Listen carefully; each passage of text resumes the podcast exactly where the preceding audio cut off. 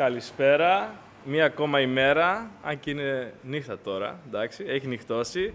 Είναι λίγο πριν τις 8. Σήμερα η ημερομηνία έχει 4 του Νοεμβρίου. Είναι ένα διάστημα τώρα στη Θεσσαλονίκη που έχει πολύ καλό καιρό.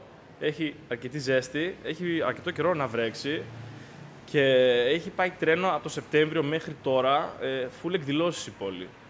Συνέχεια έξω όλοι, μέχρι πάνε για μπάνιο και σήμερα θα μιλήσουμε για ένα θέμα με μια πολύ ωραία παρέα που το ευνοεί το θέμα μας ο καιρός. Γιατί μας βοηθάει να κάνουμε πράγματα πιο πολλά και πιο πολλά έξω από το σπίτι μας, πέρα από τα όρια μας. Σήμερα μαζί μας είναι η Αγάπη. Γεια σου Αγάπη. Γεια σας παιδιά, είμαι η Αγάπη. Καλώς σας βρήκα. Ε, θα χαρώ πολύ να μιλήσουμε για αυτό το θέμα. Θα χαρώ να απαντήσω σε, απαντήσεις, να απαντήσω σε ερωτήσεις και να κάνω και μερικές ερωτήσεις για το σπίτι. Είναι επίσης μαζί μας και η Κική. Γεια σου Κική. Καλησπέρα και από μένα. Είμαι πολύ χαρούμενη που βρίσκομαι εδώ πέρα. Ε, το θέμα είναι πολύ ενδιαφέρον για μένα και είναι ένας λόγος... Ε, τι λόγος; Θέλω να πω, είναι κάτι που, που με ενδιαφέρει πάρα, πάρα πολύ και θα μιλήσουμε για το θάρρος. Sorry αν παίρνω, αν παίρνω, το παίρνω από σένα αυτό. Και είναι κάτι, με το οποίο, κάτι το οποίο θέλω πολύ να ψάξω σε μένα, ας πούμε, και να να το, πώς το λένε, να το δουλέψω, να το εξελίξω. Ναι, ακριβώς. Ευχαριστώ. Και μια εμφάνιση έκπληξη μας έχετε από την Κρήτη ή από την Δανία, μας έχετε με δώρα ο Ανθέας. Γεια σου Ανθέα. Γεια σου. Εγώ που λες είχα κατέβει Χανιά και είχα στο μισό Σεπτέμβριο στη Θεσσαλονίκη, αλλά τώρα ανέβηκα πριν μια μισή εβδομάδα και γνώρισα το παιδί εδώ πέρα και μια εβδομάδα αργότερα είμαστε και κάνουμε podcast. Και γιατί θέμα θα πεις εσύ; Το θέμα μας, όπως ακούσατε πριν, είναι το θάρρος. Το θάρρος το σκεφτόμασταν πολύ με την Κική, πώς θα το σκεφ... σκεφτόμαστε και άλλες λέξεις. Ε, επιλέξαμε μαζί το θάρρος. Ε, στο δικό μυαλό το θάρρος είναι πιο εύκολο να το δούμε. Είναι φανερό, φαίνεται. Υπάρχουν και πράγματα που καταλήγει, καταλήγεις να έχεις θάρρος έχοντας αυτά στο μυαλό σου, αλλά αυτά είναι για τον καθένα διαφορετικά. Εκεί είναι που θα πρέπει. Θα, θα, δεν θα μπορούσαμε να, να πούμε κάτι άλλο, γιατί ο καθένας έχει κάτι διαφορετικό από μέσα του. Αλλά το θάρρος είναι εύκολο να το δεις, δηλαδή ότι αυτός έχει θάρρος. Ε, έχετε ποτέ σκεφτεί στο παρελθόν κάτι που να έχετε μάθει και να λέτε πω, πω για να το έκανε αυτό ο πρώτος άνθρωπος, ας πούμε, θα ήθελε πολύ θάρρος. Κάποιοι λένε ότι ποιος έφεγε πρώτος ένα αυγό αφού βγήκε από τον κόλλο της κότας ας πούμε. Αγάπη, έχεις σκεφτεί ποτέ ας πούμε, κάτι που να πεις πω, αυτό ήθελε πολύ θάρρος για να γίνει τότε, ας πούμε. Ε, θάρρος για μένα θεωρώ κάτι που έκανα μικρή, όταν έψαχνα δουλειά. Ε, πήγαινα σε όλα τα μαγαζιά που μου άρεσαν, είτε αυτά είχαν να κάνουν με εστίαση, είτε με πράγματα που με ενδιέφεραν και ρωτούσα αν χρειάζονται άτομο. Για μένα αυτό θέλει θάρρος. Δεν το κάνουν όλοι, αυτό είναι ένα χαρακτηριστικό, ας πούμε, που θυμάμαι. Ε, σωστά, πρέπει να πούμε και το θάρρος πώς το βλέπουμε.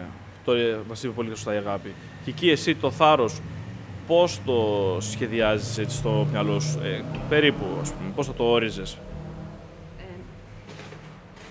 Ε, νομίζω ότι είναι πολύ προσωπικό το θάρρος και πολύ υποκειμενικό. Δηλαδή, σκεφτόμουν σήμερα ότι ε, κάτι που για μένα είναι θαραλέο, ας πούμε, μπορεί να δώσει εσένα, ας πούμε, να κάνεις κάτι και να λέω «Wow, θέλει πολύ θάρρος αυτό», αλλά για σένα είναι κάτι πολύ απλό, έτσι, οπότε θαρρό είναι πολύ προσωπικό. Σε αυτό που ρώτησες πριν την αγάπη για έτσι, ένα συμβάν, ας πούμε, εγώ σκεφτόμουν οι πρώτοι άνθρωποι που πήγαν, ας πούμε, στο φεγγάρι, που μπήκαν μέσα σε έναν, πώς το λένε, σε ένα διαστημόπλαιο τέλος πάντων. Ναι, χωρίς να γνωρίζουν αν θα επιστρέψουν ποτέ έτσι. Οπότε, βέβαια, εκεί μπαίνει λίγο και το στένο που είχαμε συζητήσει. Αλλά ναι, νομίζω είναι ξεκάθαρα προσωπικό. Αλλά σίγουρα υπάρχει. Ε, ναι, και υποκειμενικό, αλλά σίγουρα όπως. Δηλαδή, αντικειμενικότητα είναι πολλές υποκειμενικότητες μαζί. Οπότε υπάρχει και ένα γενικό, μια γενική έννοια ίσως του θάρρους, θα έλεγα. Αν εσύ το θάρρος πώς θα το όριζες σαν, ε, σαν χαρακτηριστικό. Έτσι. Αυτός έχει θάρρος, ξέρω εγώ, γι' αυτό χρειάζεται θάρρος. Πώς θα το προσδιορίζεις αλλιώς; Εδώ έχω να πω ότι ήρθα λίγο απροετοίμαστο, αλλά όσο αφορά το θάρρος, συμφωνώ με ό,τι είπε και εκεί. Δηλαδή, ό,τι λέει. Ότι αυτή μπορεί να δει κάποιον να πει αυτό που έκανε ήταν θαραλέο. Αλλά μετά εκείνος μπορεί να μην το νιώθει έτσι. Και εγώ το βλέπω αυτό και σε μένα. Δηλαδή, άμα με είχες βρει πέρυσι σε σχέση με τον εαυτό μου που με βρίσκεις τώρα, ο οποίος έχει πάει σε μια ξένη χώρα, που έχει κάνει ό,τι έχει κάνει, πράγματα που με τρομάζανε πέρυσι δεν με τρομάζουν πια. Δηλαδή, θάρρος αλλάζει πιστεύω και αλλάζει και όσο μεγαλώνεις. Δηλαδή, μπορείς να πεις και τη γέννα, ας πούμε. Μια γυναίκα όταν παίρνει από τη γέννα. Είναι κάτι το οποίο φαίνεται τόσο μεγάλο. Και μετά μια μάνα είναι, είναι κάτι που το έχει περάσει και την επόμενη φορά είναι και κάτι πιο εύκολο. Ας πούμε. Ε, και εγώ συμφωνώ πολύ με τους ορισμούς που δώσατε. Ε, θάρρος για μένα είναι αυτό που σε κάνει να εξελίσσεσαι. Ε, είναι πολλά πράγματα μαζί που το αποτέλεσμα είναι το να έχεις θάρρος, το να κάνεις πράγματα που δεν έχεις κάνει. Και δεν έχεις κάνει γιατί όταν τα έχεις κάνει πια, μετά δεν χρειάζεται θάρρος. Εντάξει. Δηλαδή, άμα έχεις πράγματα που σε κάνουν θαραλέο, μετά απλά πας και προχωράς βήμα-βήμα μπροστά. Και καταλήγεις να κάνεις πράγματα που πριν ήθελες θάρρος να τα κάνεις. Αλλά πλέον, επειδή το έχεις συνηθίσει, δεν χρειάζεται θάρρος. Όντως και ο αστροναύτης χρειάζεται full θάρρος να το κάνεις αυτό. Καμιά φορά σκέφτονται ότι μπορεί να είσαι θαραλέος ή και χαζός ταυτόχρονα σε κάτι. μπορεί να το σκεφτεί αυτό, ναι. Έχεις σκεφτεί ποτέ αυτή τη, το, τη διαφορά; Γιατί εγώ το, σκέφτομαι, το, το σκεφτόμουν παλιά συνεχόμενο ότι κάποιος για να κάνει κάτι ή δεν σκέφτεται πολύ ή είναι πάρα πολύ καλό στο να σκέφτεται. Α πούμε, έχετε δει ποτέ κάτι τέτοιο να πείτε τώρα αυτός είναι ή το ένα ή το άλλο, έτσι, μια συμπεριφορά, ας πούμε; Νομίζω σε αυτή τη φάση είναι μια μέση κατάσταση. Ούτε θέλει να το σκεφτείς πολύ, ούτε να το σκεφτείς λίγο. Ε, πάντα πριν πάρεις μια απόφαση σκέφτεσαι σε τι θα σε ωφελήσει αυτό. Οπότε μόνο ο χαζός δεν είσαι όταν αποκτάς το θάρρος να το κάνεις. Και ας ε, είναι αποτυχία. Ευχαριστούμε αγάπη. Και εκεί εσύ το έχεις σκεφτεί ποτέ αυτό. Ότι ας πούμε, αν σκεφτείς πολύ, μπορεί να καταλήξεις και να μην το κάνεις. Δηλαδή αυτό που είπε τώρα και εκεί. Το έχεις σκεφτεί ποτέ έτσι; Ναι, ναι, ξεκάθαρα. Νομίζω ότι όσο περισσότερο σκεφτόμαστε, τόσο λιγότερο πράττουμε στην τελική. Οπότε χάνουμε το θάρρος ή ό,τι ενδυνάμει θάρρος μπορεί να υπάρχει. Μιλάω καθαρά από προσωπική εμπειρία. Δηλαδή, είναι... Ε, τίνω να τα σκέφτομαι πάρα πολύ τα πράγματα και καταλαβαίνω ότι στο τέλος δεν κάνω αυτό που που λέει η ψυχή μου τέλος πάντων. Το γεγονός, για παράδειγμα, ότι βρίσκομαι απόψε εδώ πέρα, θέλει θάρρος για μένα. Και. ναι. Το έχεις. Το έχουμε. Σε ευχαριστώ πολύ, Κική. Ανθέα, εσύ το έχεις σκεφτεί ποτέ αυτό, ε, ότι η σκέψη μπορεί να σε κάνει να έχεις λιγότερο θάρρος ή περισσότερο; Πώς το νιώθεις εσύ; Υπάρχει μια αρκετά λεπτή γραμμή μεταξύ θάρρους και ηλικιότητας. Και το θέμα είναι, δεν ξέρεις σε ποια πλευρά είσαι. Αυτό που πάω να κάνω έχει νόημα, είναι, είναι εντελώς... Λαϊκία. Ε, πάω να της μιλήσω. Μετά κοιτάς δίπλα της είναι ο γκόμενός της. Θα πας να της μιλήσεις. Ή η μάνα της. Εγώ φίλο που είχε πάει και, τη, και την είχε πέσει η κοπελιά της στη μάνα της. Τώρα, άμα το σκεφτείς αυτό, είναι OK, okay, από αυτό μεγαλώνεις, από αυτό αναπτύζεσαι. Αλλά την γκόμενα να τη ρίξεις δίπλα στη μάνα της λίγο δύσκολο. Οπότε, μήπως θα το αποφύγεις, ρε φιλέ. Ακριβώς, ναι. Είναι, είναι, είναι αυτό ότι κάνεις κάτι που είναι κο- πολύ κοντά και πραγματικά δεν μπορείς να ξέρεις τι από τα δύο είναι. Αλλά στο τέλος σίγουρα κερδίζεις, αυτό πρέπει να το πούμε, εντάξει σίγουρα κερδίζεις. Ε, εγώ σκεφτόμουν πολλές φορές ότι κάποια πράγματα έχουν το, το θάρρος σαν ε, όριο, όριο σκέψης. Δηλαδή θα σκεφτώ μέχρι εκεί πέρα, παραπέρα δεν θα σκεφτώ. Δηλαδή, ένα όριο στη σκέψη. Ή δεδομένα, ας το πούμε έτσι, πολύ πιο απλά. Δηλαδή όχι ότι δεν σκέφτομαι το μέλλον, αλλά μετρώ τα δεδομένα μου. Σαν σκέψη ότι πριν πάω για να κάνω κάτι, ποια είναι τα δεδομένα μου. Όχι το τι μπορεί να γίνει, το τι ξέρω. Γιατί ξέρεις τι, κάποια στιγμή κατάλαβα στη ζωή μου στο στρατόπολη ότι μπορείς να μην ξέρεις και το να μην ξέρεις σε κάνει και να είσαι αθώος για κάτι. Δεν το ήξερες. Ε; Το έχεις σκεφτεί ποτέ αυτό; Ότι μπορείς να κάνεις πράγματα που να είναι χωρίς απλά να το ξέρεις. Και δεν είναι κακό αυτό. Ε; Πολλές φορές ε, η άγνοια κινδύνου μας βοηθάει στο να ρισκάρουμε σε μερικά πράγματα. Οπότε ναι, μεν θα μας πούνε ε, τι είναι σωστό και τι είναι λάθος, αλλά αν δεν το δούμε μόνοι μας και αν δεν έχουμε λίγο θάρρος να το δούμε και να το δεχτούμε, δεν θα το δούμε ποτέ. Συμφωνώ, Κική. Ε, αγάπη. Κική, πώς το, το σκεφτεί ποτέ αυτό, ότι το να μην ξέρεις είναι οκ, δεν, δεν χρειάζεται να τα ξέρουμε όλα, ας πούμε. Ναι, σαφώς. Και νομίζω ότι σε αυτό που είπε η Αγάπη, πολλές φορές χρειαζόμαστε κάνουμε πράγματα και μετά οι άλλοι μας λένε ότι «Α, δες τι έκανες», ας πούμε. Κατάλαβες, δηλαδή αυτό που είπες, δεν ξέρουμε που πάμε και χρειαζόμαστε κάποιες φορές τους άλλους, όχι χρειαζόμαστε, κάποιοι άλλοι θα το αναγνωρίσουν και έτσι θα μας βοηθήσουν και θα πούμε «Oh shit, τι έκανα», ας πούμε, υπέροχο, ναι. Ναι, ναι. Εσύ, Ανθέα, είπες τώρα για μια περίπτωση του φίλου σου που δεν ήξερε, παρόλα αυτά πήγε και θα, δεν θα το χρεώσουμε σαν φάουλ, γιατί απλά δεν ήξερε, ας πούμε. Σου έχει συμβεί ποτέ εσένα αυτό, κάτι αντίστοιχο; Το θέμα με αυτό είναι τι γίνεται άμα ξέρεις όμως. άμα ξέρεις, θα πας. Ε, αλλά σε ένα άλλο θέμα, αυτό με τα λάθη, ας πούμε, δεν πάει τόσο με το θάρρος, αλλά πάει και με τα λάθη. Ε, μέχρι μια ηλικία είναι ok να κάνεις λάθη. Και τα λάθη μπορείς να κάνεις αλλάζουν και με την ηλικία. Αυτό είναι κάτι το οποίο το εξερευνάω εγώ τώρα ειδικά τελευταία. Δηλαδή, άμα έχεις εμένα, ας πούμε, που είμαι ένας πολύ καλός φοιτητής, πούμε, όταν πας και γράφεις ε, στην τελική. Και αυτό, εγώ με ακούω καλά. Εγώ. Γράφεις στην τελική και πας καλά. Και πας καλά στα περισσότερα μαθήματα. Δηλαδή, δεν αποτυχαίνεις συχνά. Και όταν αποτυχαίνεις, σου έρχεται πιο πολύ, σου έρχεται πιο δυνατά. Και μετά από ένα σημείο πρέπει να πεις ότι είναι OK.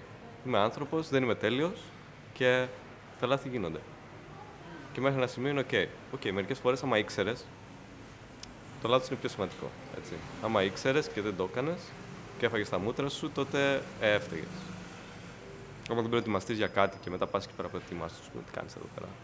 Ναι. Τότε αυτό είναι αρκετά χειρότερο. Ναι. ναι.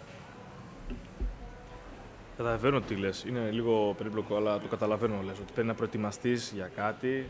Είναι κάπως έτσι αυτό. Άμα, άμα το λάθος γίνει επειδή δεν προετοιμάστηκες αρκετά και ήξερες ότι πρέπει να προετοιμαστείς παραπάνω, τότε πέφτει σε σένα. Α πούμε, είναι λάθη τα οποία τα κάνεις επειδή δεν ξέρεις. Αλλά άμα ξέρεις, μετά έρχεται ο λόγος γιατί έκανες το λάθος. Κατάλαβες. Πώς να το. Α, άμα όμως αν θέλει ξέρεις ότι είναι θάρρος ή όχι. Α, κατάλαβες τι λέω. Όταν τα ξέρεις όλα, είναι θάρρος ή είναι απλά σίγουρο game. Έχεις νικήσει σίγουρα. Κατάλαβες. Δηλαδή η άγνοια είναι ένα κομμάτι που υπάρχει. Ε, αν, αντίθετα, αν τα ξέρεις όλα, δεν υπάρχει θάρρος εκεί πέρα. Νομίζω και τα κορίτσια μας το πούνε αυτό. Γιατί θα πάμε τώρα σε αυτό, ότι Είσαι τώρα ε, σε ένα περιβάλλον και έχεις μια γυναίκα που σου αρέσει. Αλλά μπορεί και να ξέρεις ότι της αρέσεις. Άμα ξέρεις ότι της αρέσεις, είναι θάρρος να πας να τη μιλήσεις. Έχει πάλι θάρρος. Αλλά πιο πολύ θάρρος όταν δεν ξέρεις άμα, άμα της αρέσεις. Ε; Για θέλετε να μας το δείτε και εσείς να μας το πείτε δύο πράγματα. Ναι, για πες μας, αγάπη. Θέλει, ναι, θέλει πιο πολύ θάρρος όταν ε, δεν είσαι σίγουρος ότι της αρέσεις. Σίγουρα. Ε, Επίσης και θέλει και θράσος. Εγώ το εκτιμώ αυτό το θάρρος ε, στους νέους. Ε, γιατί πρέπει να γίνεται. Μόνο αν ρωτήσεις θα μάθεις. Ποτέ δεν ήρθαν όλα κάπου γραμμένα να ξέρουμε ότι θα γίνουν έτσι και ότι ναι, τώρα τις αρέσεις και μετά δεν τις αρέσεις. Ή... Εγώ έχω πάει σε μπαρ και έχω πει «Μ' αρέσεις». Όχι για να καταφέρω κάτι, γιατί ήθελα να εκφραστώ. Και ο άνθρωπος βέβαια μου είπε: Σε ευχαριστώ. Ένιωσα χαζή, αλλά. Αν το έκανες, ναι, εκείνη τη στιγμή ήθελα να νιώσω θαραλέας σε αυτό το κομμάτι. Οπότε το έκανα και τελείωσε. Πολύ ωραία, μου αρέσει έτσι αυτές οι εμπειρίες να τις μοιραζόμαστε. Εσύ και εκεί έχεις να μας πεις μια τέτοια σκέψη, ας πούμε, σε ένα τέτοιο περιβάλλον αντίστοιχα, που να ήθελε θάρρο ή το να ήξερες, να μην ήξερες, κάτι τέτοιο; Ναι, παρόμοια, παρόμοιο παράδειγμα με τις αγάπης. Και εγώ είχα πάει σε έναν τύπο... Σε ένα, σε ένα μπαρ. Ήμουν σίγουρη ότι δεν του αρέσω, αλλά ήταν η πρώτη φορά που το έκανα και λέω, ξέρεις κάτι, μπορούμε να βρίσουμε. Ναι, μιλάμε, μιλάμε. Λέω, δεν γαμιέται. Μια ερώτηση είναι, θα την κάνω και ας πέσει χάμω. Εννοείται πως έφαγα το άκυρο. Εννοείται, τέλος πάντων. έφαγα το άκυρο μου, το ήξερα ότι το, το φάω, αλλά ένιωσα μια ωραία μια, ε, μια ωραία ανακούφιση μετά και λέω, ξέρεις κάτι, τα κατάφερες. Δηλαδή, ήταν να καταλάβω ότι τελικά δεν ήταν κάτι. Απλώς πας και ρωτάς κάποιον, γιατί σε αυτό που είπες πριν δεν νομίζω πως είναι... Δεν, δεν σκεφτόμουν το αποτέλεσμα ότι αχ, να μου πει ναι, να βγούμε για καφέ. Σκεφτόμουν ότι, OK, okay, απλώς θα το δοκιμάσω, το, το, το κάνω για μένα. Αυτό δηλαδή, μετά νομίζω το θάρρος μπορεί να, ίσως, να, παρεμβα... Όχι, να μπερδευτεί ίσως με το θράσος, ρε παιδάκι μου, όταν μπαίνουν στη μέση ίσως τις προσδοκίες. Δεν ξέρω αν uh, καταλαβαίνετε τι λέω ή αν γίνεται ξεκάθαρο. Δηλαδή, το θάρρος σαν θάρρος από τη στιγμή που θα κάνεις την κίνηση χωρίς προσδοκίες είναι το πιο αγνό, το πιο pure, κατάλαβες, το πιο αληθινό. Μετά όταν μπαίνουν προσδοκίες, μετά μπορεί να γίνει και θράσος, μπορεί να γίνει... Αλλάζει λίγο, πάει άλλη δουλειά. Είναι overthinking. Ναι. Αν θες εσύ τι θα μας πεις έτσι ζωηρό; Καλά εντάξει θα μας πεις σε λίγο. Θα σας πω εγώ λοιπόν τώρα κάποια πράγματα. Ε, εγώ είχα εμπειρίες έτσι με περι- περιπτώσεις που μου λέγανε ναι ξέρεις τι, ε, πήγαινε εκεί πέρα, υπάρχει ενδιαφέρον και όλα αυτά. Και περιπτώσεις που πήγαινα και χωρίς να γνωρίζω. Ε, και οι δύο. Ο, ο, ε, δεν υπήρχε πάντα ότι okay, μπορεί κάποιος, να- κάποια γυναίκα να με συμπαθεί, δεν σημαίνει ότι συμπαθούσα και εγώ αντίστοιχα πάντα. Εντάξει. Ε, και δεν, δεν έδινα μάλλον ευκαιρία, ίσως πιο παλιά, πιο νέος.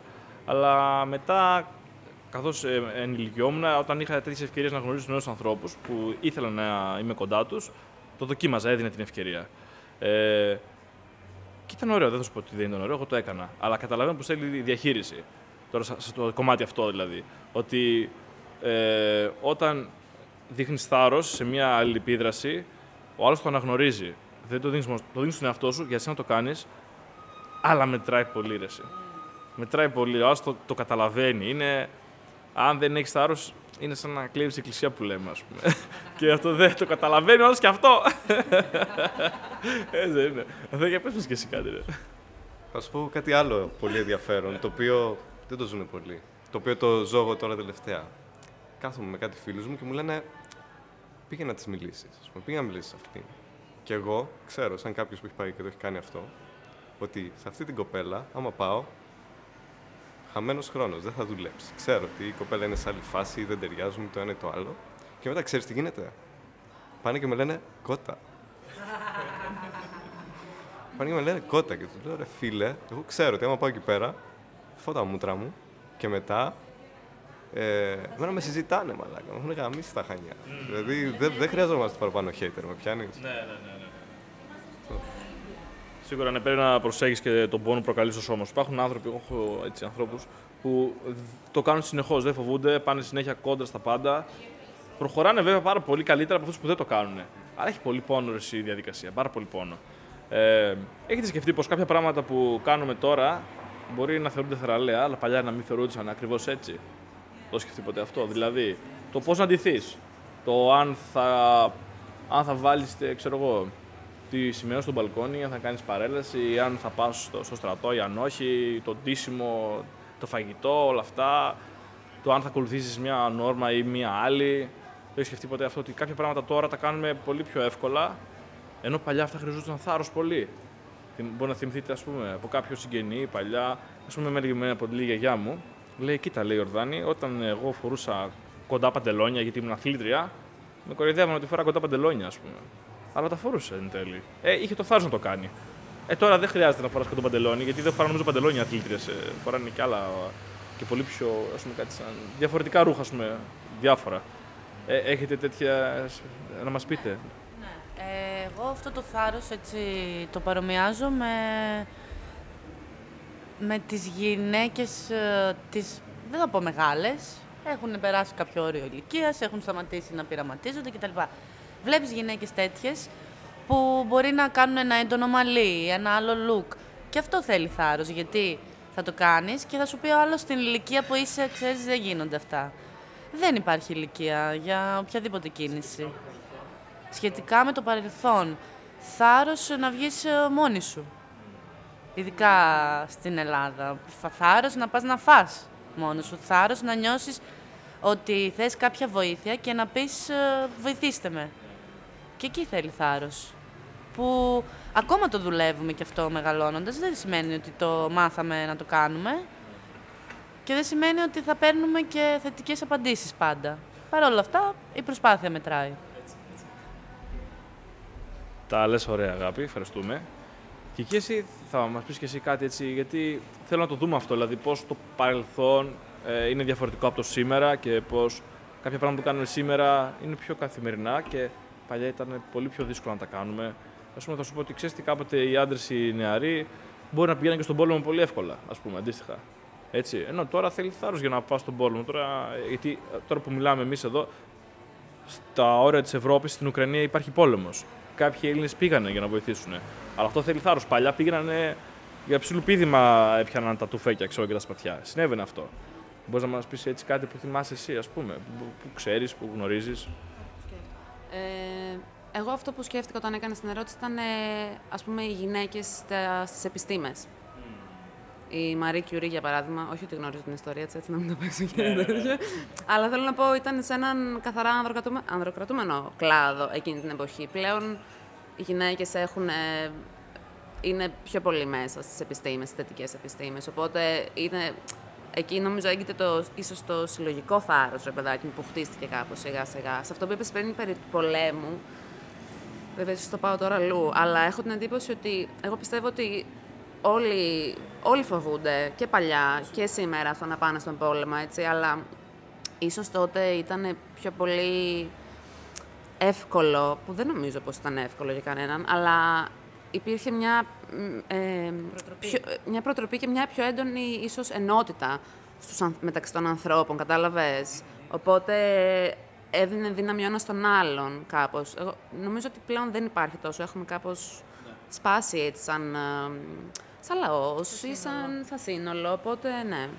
Αλλά όσον αφορά το θάρρος, η- α- σκέφτηκα αυτό, ας πούμε, για τις γυναίκες στην, στις, ναι, στις επιστήμες. Ευχαριστώ. Αν θέλει, τι πιστεύεις ότι έχει αλλάξει ως προς αυτό, το θάρρος μας από το παρελθόν, από το σήμερα; Δηλαδή, τι μπορεί να ήθελε παλιά θάρρος και τώρα να μην θέλει, ή το ανάποδο, ας πούμε; Για πες μας στο μυαλό σου, πώς το έχεις; Θα σου πω και έχω και μια ενδιαφέρον παρατήρηση και γι' αυτό. Ε, το πρώτο είναι ότι... Πρόσεξε. Κάτσε. Λοιπόν, ένα μεγάλο πληθυσμό, ένα μεγάλο ποσοστό του πληθυσμού σήμερα ε, τα έχει λίγο παρατήσει. Δηλαδή κάθεται σπίτι του, δεν βγαίνει έξω, δεν δοκιμάζει τίποτα. Δηλαδή το θάρρος δεν μπαίνει καν στο μυαλό του. Να πας να μιλήσεις σε μια κοπέλα, πρέπει να βγεις από το σπίτι σου. Και πολλοί δεν έχουν ε, το θάρρος να το κάνουν αυτό. Αυτό είναι το ένα. Και το άλλο είναι, έχω κάνει μια παρατήρηση και θέλω να μου πεις άμα και τη σκέψη σου γι' αυτό. Έχεις πάει ποτέ σε μια τουριστική πόλη, σε μια χώρα; Όταν πας, θα γνωρίσεις πολλές κοπέλες που πάνε και, όπως είπε η Αγάπη, πάνε και ταξιδεύουν μόνες τους. Έχεις ακούσει ποτέ για κάνα τύπο να πηγαίνει και να ταξιδεύει μόνος του, χωρίς κάποιο λόγο; Αυτό θέλω να μου πεις εσύ. Άμα το έχεις ακούσει και σαν πιο μεγάλος. Μετρημένη, έχω ακούσει, αλλά είναι μετρημένη. Έλα και εκεί έχεις να, μα- να μοιραστείς κάτι μαζί μια αγάπη, να με συγχωρείς. Ε, είναι μετρημένοι αυτοί που ταξιδεύουν μόνοι τους και έχω συναντήσει τέτοιους ανθρώπους. Ε, έχουν γυρίσει και μου έχουν πει ότι ξέρεις τι, ωραία είναι και τα λούσα και η χλίδα και να ταξιδεύεις και να περνάς καλά, να γνωρίζεις πλο- πολιτισμό. Αλλά αν δεν έχεις έναν άνθρωπο που να κουμπώσεις και να μπορείς μαζί του να περάσεις καλύτερα, ακυρώνεται όλο αυτό. Ένα 50% δεν νομίζω να είναι παραπάνω, γιατί σίγουρα αποκόμισε πράγματα και από το ταξίδι του. Αλλά και στεναχωρέθηκα ταυτόχρονα για αυτό που μου είπε και χάρηκα. Ήταν 50-50 φάση. Να προσθέσω κάτι. Ε, επειδή ήταν η ερώτηση σε μένα, θες να προσθέσεις κάτι τώρα; Ε, πρόσθεσε άμα θέλεις, ε, Ανθέα. Είναι αυ- αυτό που είπε και εγώ αυτό πιστεύω. Και έχω οι περισσότεροι άντρες που ξέρω το ίδιο πιστεύουν. Αλλά οι γυναίκες, για κάποιο λόγο, λένε Θέλω να ταξιδέψω μόνη μου. Και πολλές. Και δεν είναι καθόλου σπάνιο. Για να πες εσύ τώρα. Ε, εγώ, ε, εντάξει, οκ, ταξιδεύω εγώ, ταξιδεύω με παρέα. Ε, δεν έχω συναντήσει ανθρώπους να ταξιδεύουν μόνοι τους πολύ. Γιατί τώρα έχω και καιρό να σου πω την αλήθεια να κάνω ταξίδια λόγω του COVID και αυτά. Δηλαδή μπορεί και να έχω, αλλά να μην το θυμάμαι τώρα, ας πούμε. Ε, ναι, δεν νομίζω ότι έχω συναντήσει ανθρώπους να ταξιδεύουν τελείως μόνοι τους.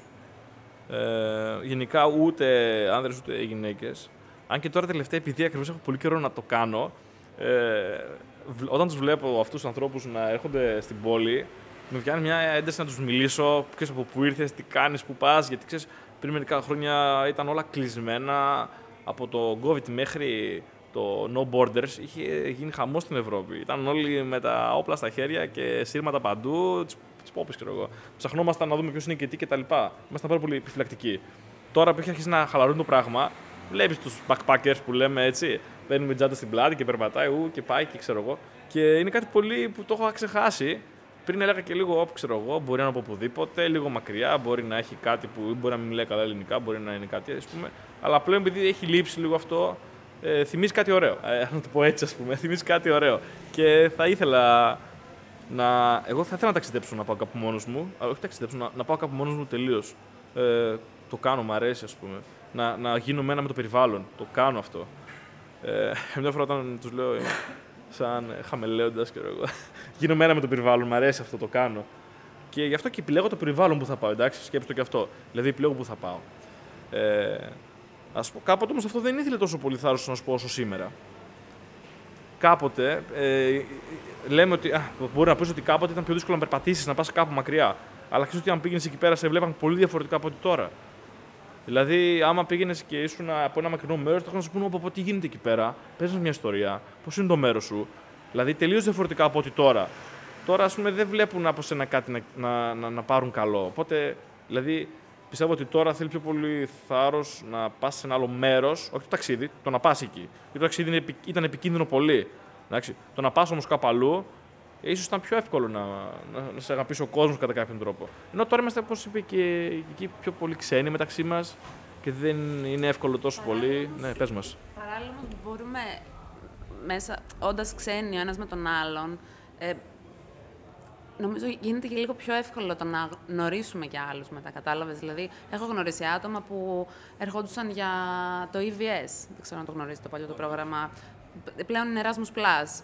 Ε, ε, ερχόντουσαν ας πούμε, για, σε, σε διάφορες υπηρεσίες. Δηλαδή, είχα, είχα γνωρίσει για παράδειγμα τον Νικολά από το Βέλγιο, ο οποίος είχε έρθει ε, στον άγρα της έντασης που υπάρχει ένας υγροβιότοπος για να βοηθήσει εκεί πέρα με τα πουλιά, για παράδειγμα. Ο τύπος ήρθε μόνος του, ταξίδεψε μόνος του, αλλά έκανε παρέα. Ε, πλέον είμαστε φίλοι. Θέλω να πω. Και πριν ε, σε αυτό που είπες, ε, μου θύμισε και σε αυτό που είπε και η αγάπη μου, θυμήθηκα την ταινία το Into the Wild, δεν ξέρω αν τον, τον έχετε, την έχετε δει. Ο Κρίστοφερ Μακάντλες ξεκίνησε μόνο. Εντάξει, για τους δικούς του λόγους βέβαια, έτσι, γιατί ε, δεν ε, συχαινόταν την κοινωνία και τη ζωή όπως ήταν σε εκείνη τη φάση. Αλλά ίσως τώρα ξεφεύγω, πάω αλλού. Αλλά θυμάμαι αυτό που μου έμεινε πάρα πολύ από την ταινία ήταν αυτό που, έγραψε, που είχε γράψει το ημερολόγιο του. Τελικά το, η ευτυχία είναι αληθινή μόνο όταν, είναι, όταν τη μοιράζεσαι. Και νομίζω ότι όποιος και να ξεκινήσει να ταξιδέψει μόνος του, στο τέλος δεν θα είναι μόνος του. Κατάλαβες. Δηλαδή, νομίζω ότι όπως και να έχει, εμείς οι άνθρωποι χρειαζόμαστε κάποιον να, να ανταλλάξουμε μια κουβέντα, κάτι, να μοιραστούμε κάτι, να, να δούμε μια θέα μαζί. Δηλαδή, νομίζω ότι αυτό όποιος και να ξεκινήσει να ταξιδέψει μόνος του, θέλοντας και μία, ας πούμε, στο τέλος θα καταλήξει με παρέα κάπως. Εκτός κι αν είναι τόσο μοναχικός τύπος που στην προκειμένη δεν ξέρω πώς θα είναι. Αλλά και εγώ, ας πούμε, έχω ταξιδέψει μόνη μου. Πέρυσι το καιρό ήμουν στην Αγγλία και ήταν η πρώτη φορά που έκανα, έκανα για παράδειγμα, couchsurfing. Πήγα από το Λονδίνο στο Νόντιχαμ για, για μια συναυλία και έκανα couchsurfing. Πρώτη φορά. Μέχρι πρώτη ήμουν host. Για πρώτη φορά. Α, δεν γνωρίζει το couchsurfing. Λοιπόν, το Couchsurfing είναι μια ιστοσελίδα στην οποία εγγράφεσαι. Μπορείς να ταξιδέψεις οπουδήποτε ε, ή να έχει, αν μένεις εσύ στη Θεσσαλονίκη, έτσι, έχεις ένα διαμέρισμα και έχεις έναν έξτρα καναπέ, couch. Ε, μπορείς να εγγραφείς στο site και να φιλοξενήσεις άτομα που ταξιδεύουν. Έχω γνωρίσει άτομα από Αμερική, από Ευρώπη και ήταν, είναι υπέροχη εμπειρία. Μέχρι πρώτη είχα φιλοξενήσει μόνο και πέρυσι για πρώτη φορά πήγα μόνη μου στον είχα να μείνω σε ένα σπίτι ενός ζευγαριού το παιδί από τη Συρία, η κοπέλα από την Ιταλία. Ήταν υπέροχη εμπειρία. Και ενώ ταξίδεψα μόνη μου, δεν ήμουν μόνη μου, κατάλαβες. Οπότε νομίζω αυτό στο τέλος όλοι μας ψάχνουμε, θέλουμε την παρέα κάπως, ρε παιδάκι μου, τη συντροφικότητα και στο ταξίδι. Ε, ε και εκεί είπε κάτι πολύ ωραίο, δηλαδή ότι υπάρχουν ευκαιρίες να δοκιμάσεις, να κάνεις πράγματα και σιγά σιγά και μέσα από πλατφόρμες και αυτά δεν είμαστε πεταμένοι στο τίποτα, ας πούμε. Μπορείς σιγά σιγά να κάνεις πράγματα. Ε, έχετε να μας πείτε κάποια άλλη εμπειρία έτσι αντίστοιχη που βρήκατε μια ευκαιρία που προσφέρετε σήμερα για να αναπτύξετε social skills, να ξεφύγετε από το, από το καθημερινό, από το mainstream, ξέρω εγώ. Ε, έχεις να μας πεις κάτι αγάπη; Δεν μου, έρχεται, δεν μου έρχεται τώρα κάτι αυτή τη στιγμή. Απλά επειδή ε, κάτι παρόμοιο, έχω συναντήσει ζευγάρι. Ε, ήτανε με τα πόδια στη Χαλκιδική. Τους πήραμε από ένα χωριό να τους πάμε σε ένα άλλο. Ε, το ζευγάρι έμεινε ένα τριμεράκι εκεί.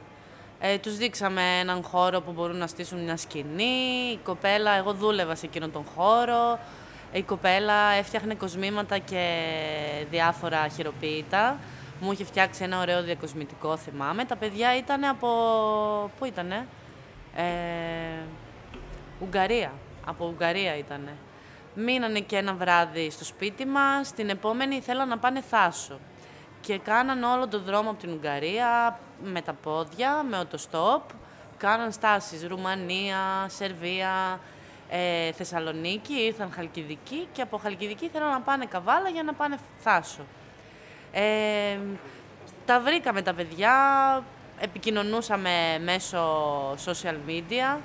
Είδαμε φωτογραφίες, φτάσανε Θάσο, γνωρίσανε πολύ ωραία τυπάκια. Εκεί φαΐ, τσιπουράκι, θάλασσα. Ήταν πάρα πολύ ωραία. Εννοείται τα παιδιά, με, με τα παιδιά ακόμα μιλάμε. Μου λένε πότε θα έρθεις, να σε φιλοξενήσουμε κι εμείς με τη σειρά μας. Και είναι ένας ωραίος τρόπος να γνωρίσεις κόσμο έτσι και να βοηθήσεις χωρίς να, να ξέρεις αν θα κερδίσεις κάτι. Αυτό. Αλλά πώς και να έχει, κερδίζεις όμως. Ναι, ακριβώς αυτό θα έλεγα τώρα, Γιώργο Κικία, πες μας.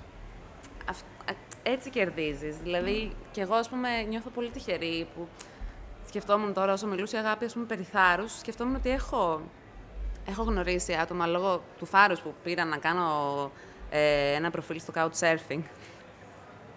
Ε, έχω, έχω φίλους, ε, φίλους τέλος πάντων, acquaintances ρε παιδάκι μου, γνωστούς, στους οποίους μπορώ να, μπορώ να, πάω, να πάω να μείνω. Στην ε, Σλοβενία, στην Κροατία, στη Τσεχία, στο Βέλγιο, σ- ε, στην Ιρλανδία. Ε, εγώ δηλαδή δεν κέρδισα, όταν τους φιλοξένησα δεν κέρδισα κάτι. Πρακτι...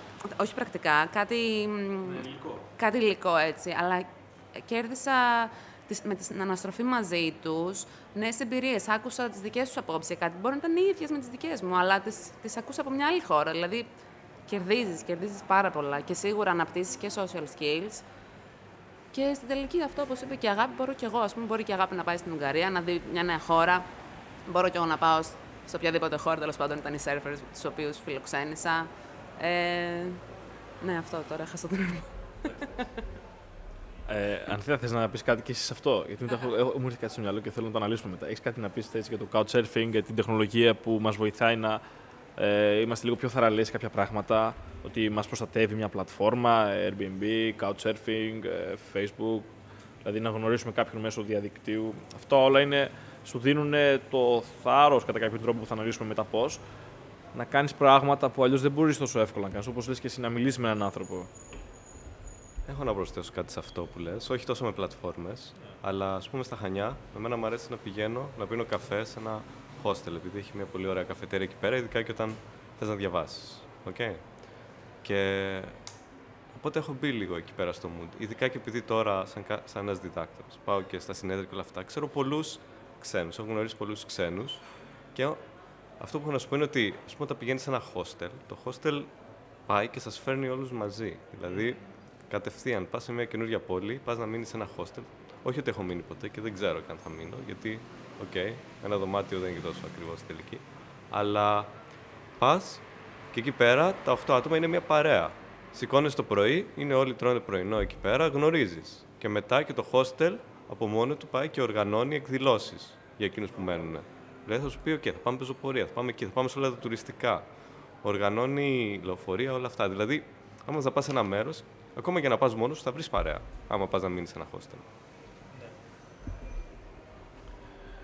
Ε, είναι φανερό πως ε, υπάρχουν δηλαδή συστήματα τα οποία μας βοηθάνε να είμαστε κάπως πιο ανοιχτοί μεταξύ μας γιατί όπως λέμε υπάρχουν πάρα πολλοί άνθρωποι που ταξιδεύουν, αλλάζουν μέρη και βρίσκουν αυτά τα σημεία είτε είναι οργανώσεις είτε είναι πραγματικά αυτούσια ο- ο- μέρη όπως ένα hostel που αποκτάς εκεί πέρα μία άνεση ας πούμε, ένα θάρρος να μιλήσεις στον άλλον έτσι.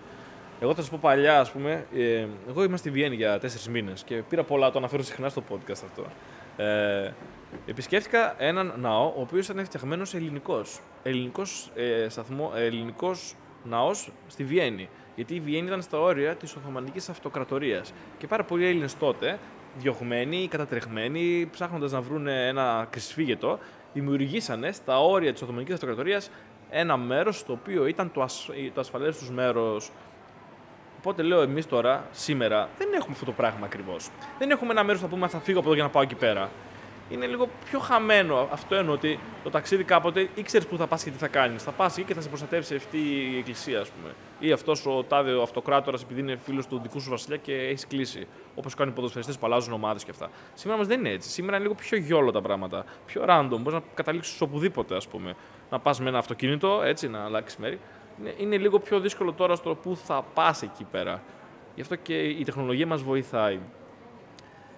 Τι είναι όμως αυτό που μας κάνει να νιώθουμε θεραλέοι μέσα σε μια εφαρμογή και όχι τόσο. Η εφαρμογή, οτιδήποτε, και όχι τόσο στην αληθινή ζωή μας; Θέλω να το σκεφτείτε και να μας πείτε, αγάπη. Το έχεις σκεφτεί ποτέ αυτό, για πες μου, ναι, ναι. Ένα από τα πολλά που μας κάνει θαραλέους είναι το ότι θα δούμε στο social, στα social το έκανε κι αυτός, μπορώ κι εγώ. Ένα συν είναι αυτό. Ενώ στην πραγματική ζωή, αν δεν δούμε ένα παράδειγμα, δεν μπορούμε να το κάνουμε. Αυτό. Συμφωνώ με αυτά που λέει αγάπη. Κική, εσύ τι πιστεύεις ότι μας δίνει η τεχνολογία που μας κάνει πιο θαραλέους από το στην αληθινή ζωή, ας πούμε; Δεν έχω κάτι διαφορετικό να πω. Νομίζω θα συμφωνήσω με την αγάπη. Αυτό βλέποντας τους άλλους, λες και εσύ, λες, αφού μπορεί αυτός, γιατί να μην μπορώ κι εγώ. Βέβαια, πάλι θέλει θάρρο να το ξεκινήσεις έτσι. Εγώ πριν από δύο χρόνια, για παράδειγμα, έβλεπα το δύο και τρία χρόνια το hashtag Van Life, δεν ξέρω αν γνωρίζετε. Και ακόμα βλέπω travel vloggers. Και υπήρχαν στιγμές που έλεγα, OK, άμα είχα το budget, ή αν είχα τέλος πάντων το, ναι, αν είχα το budget, θα, θα έπαιρνα ένα van και θα το έκανα. Αλλά θέλει πολύ θάρρος. Και εντάξει, σίγουρα θέλει να σκεφτείς και πάρα πολλά πράγματα.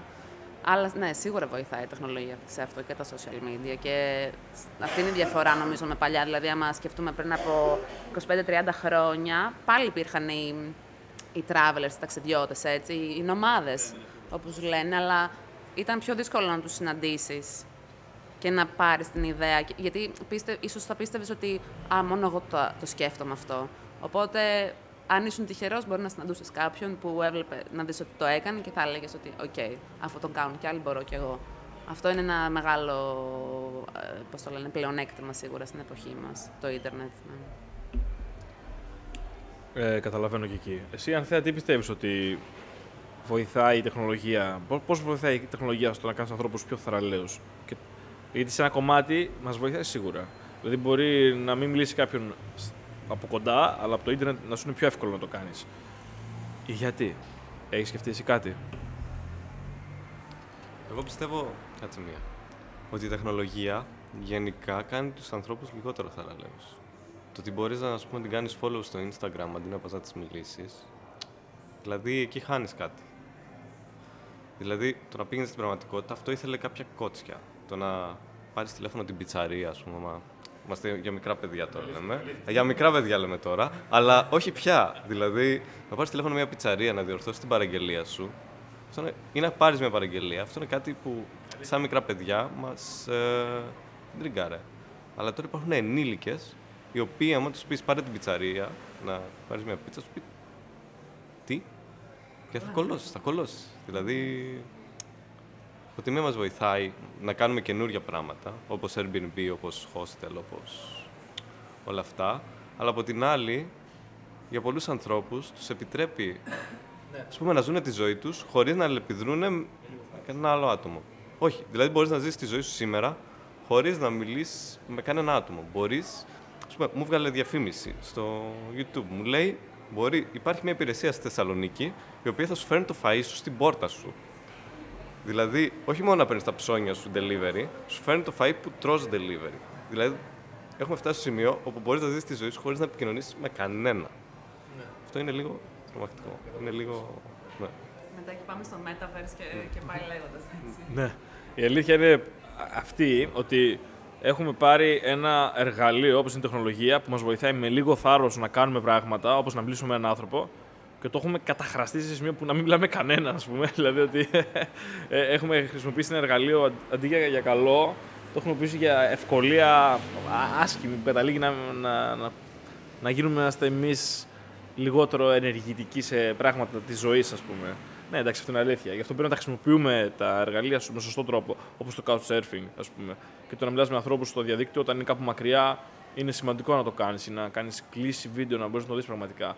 Σίγουρα η αληθινή επαφή θέλει πιο πολύ θάρρος, γι' αυτό και εμείς κάνουμε εδώ μια εκπομπή που είμαστε ανοιχτοί, περνάει ο κόσμος κοντά μας, είμαστε δίπλα-δίπλα, εντάξει. Είμαστε τελείως ανοιχτοί πάνω στο πεζοδρόμιο, ας πούμε. Ε, Γνωριστήκαμε πριν μια εβδομάδα. ναι, ναι, μίλησε. Γνωριστήκαμε πριν μια εβδομάδα, τυχαία. Εμείς είδαμε το χώρο, μπήκαμε στην παρέα, γν- μας υποδέχτηκες, μας συστήθηκες και ενδιαφέρθηκες. Πολύ σημαντικό, γιατί θα μπορούσες απλά να συστηθείς και τίποτα άλλο. Αλλά όχι, πάρα πολύ. Ε, εν, η Θεσσαλονίκη το έχει λίγο παραπάνω αυτό από την Αθήνα, θα πω. Σε μερικά σημεία, όχι σε όλα. Γιατί είναι και αναλόγως και την περιοχή. Αλλά πιστεύω, αν σε δύο άλλος ε, ανοιχτό στο κομμάτι να γνωρίσεις, θα σου ανοιχτεί και αυτός. Εκεί παίζουν όλα. Μπορούμε να γνωριστούμε, να συστηθούμε, αλλά αν δεν νιώσω το vibe ότι ναι, με υποδέχεσαι όντως αληθινά, δεν θα μιλήσω, δεν θα... Μπορεί να μην σε θυμάμαι κιόλας, που λέει ο λόγος. Αυτό. Καταλαβαίνω τι λες, αγάπη. Και εκεί εσύ ε, πώς το είδες αυτό, δηλαδή ότι είχες ένα θάρρος να έρθεις εδώ, να ζητήσεις, ξέρεις, να συζητήσεις, να κάνεις. Πώς αυτό σου βγήκε, πώς το νιώθεις δηλαδή, πώς να μας πεις γι' αυτό, για την εμπειρία αυτή. Βέβαια. Αρχικά να ξεκαθαρίσω ότι εγώ την προηγούμενη εβδομάδα όταν ήρθαμε εδώ πέρα με την αγάπη ήμουν λίγο μεθυσμένη. Αυτό σίγουρα βοήθησε στο να έρθω και να μιλήσω, γιατί γενικότερα είμαι ντροπαλή, δεν έχω πολύ θάρρος. Γι' αυτό έλεγα ότι είμαι ενθουσιασμένη που είμαι εδώ πέρα και πραγματικά.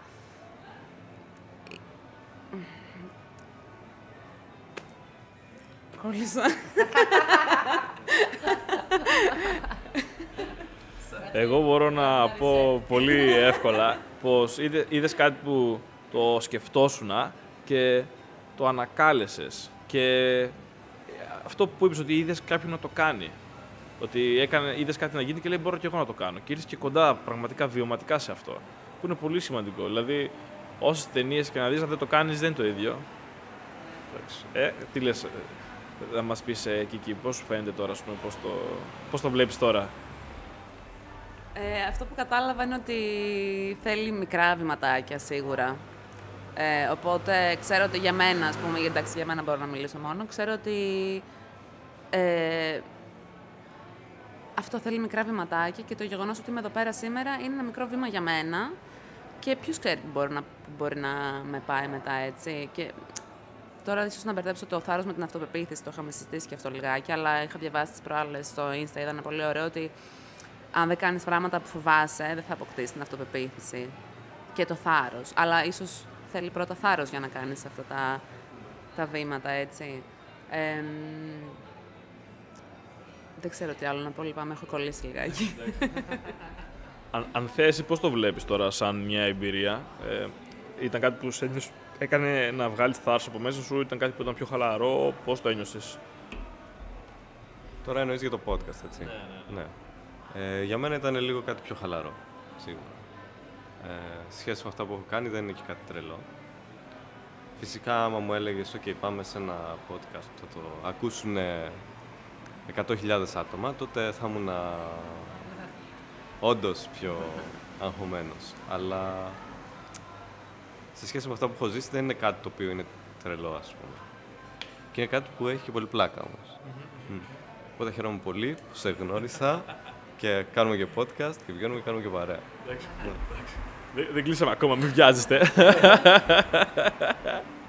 Ήθελα να δούμε πώς ε, το, εγώ, εγώ το θάρρος το βλέπω σαν αποτέλεσμα. Δηλαδή η αυτοπεποίθηση είναι αυτό που είναι πίσω από το θάρρο. Το, το αποτέλεσμα της αυτοπεποίθησης είναι το θάρρος. Εντάξει. Δηλαδή αυτό που βλέπουμε, αν έχεις αυτοπεποίθηση, αν έχεις κάτι, είναι, βλέπουμε μια θαραλέα κίνηση. Δεν λες μια κίνηση αυτοπεποίθησης εύκολα. Μάλλον θα πεις μια θαραλέα κίνηση. Είχε θάρρος να το κάνει. Επειδή είχε αυτοπεποίθηση. Τι πιστεύετε, ας πούμε, σας κάνει να έχετε θάρρος; Α πούμε, εγώ όταν ε, θέλω να κάνω κάτι, συχνά λέω εντάξει, τι μπορεί να γίνει, το πολύ πολύ να πεθάνω, ας πούμε. το πολύ πολύ να... Ναι, οπότε το πιθανότερο μάλλον να μην συμβεί αυτό. Οπότε έτσι. Ή μετά ε, ένιωθα πολύ φορά, ένιωθα έτσι πολύ δύναμη να κάνω πράγματα όταν για πολύ καιρό ήμουν ανελεύθερος, περιορισμένος. Τότε πολλές φορές ε, έβγαινα από αυτό το πλαίσιο με ορμή, ας πούμε. Πω, πάμε να το κάνουμε, ξέρω εγώ, δεν με σταματάει τίποτα και όλα αυτά. Εσύ, αγάπη, πότε έτσι ένιωθες ότι ξαφνικά έτσι ένα boom από θάρρος, ότι Ω, πάμε, το έχουμε και ξέρω εγώ, full.